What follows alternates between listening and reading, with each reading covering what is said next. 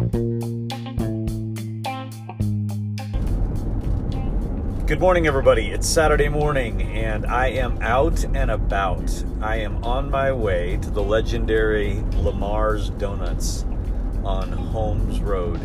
It is Piper's birthday, so we're going to celebrate with some donuts for breakfast. I'm a little concerned because it's almost a quarter to 10, and uh, it could be that I get to Lamar's and they have almost nothing left, uh, or worse yet, only gross things left. Uh, you should really get to Lamar's much earlier than this, but I'm living dangerously. We all kind of rested a little bit this morning, but it's donut time.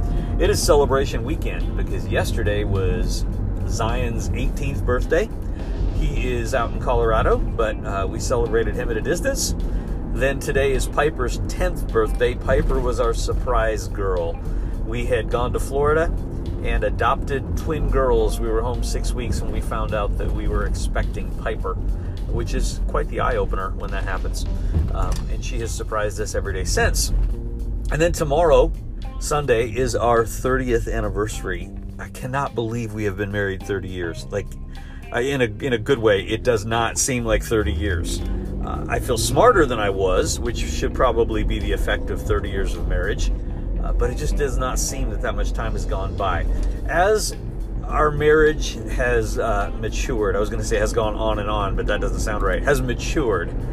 I have learned more and more what a great um, confidant and advisor that Kelsey is. You've been married that long, there's not another person in the world that knows you that well and can read a situation through your eyes.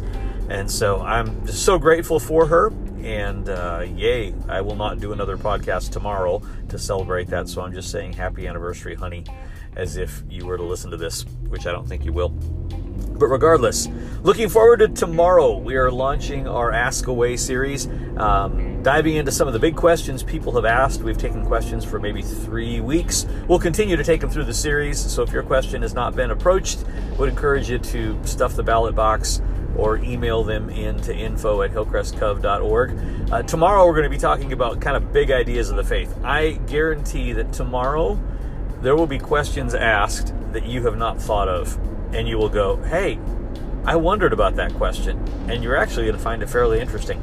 Looking forward to it. Hope to see you there. Um, and again, if you've got other questions, send them on in. We have three of the four weeks kind of roughly outlined, uh, but we are holding one week because I have this feeling that on the third week we're going to get the question of all questions and we're going to wish that we had waited to answer it. So please, if you have questions, send them on in. We'll dive into what the Bible says about relationships and family and uh, just whatever is on your mind. Look forward to seeing you tomorrow at Hillcrest. Have a great day and uh, pray that there's donuts when I get to Lamar's because that would be really sad if there were not.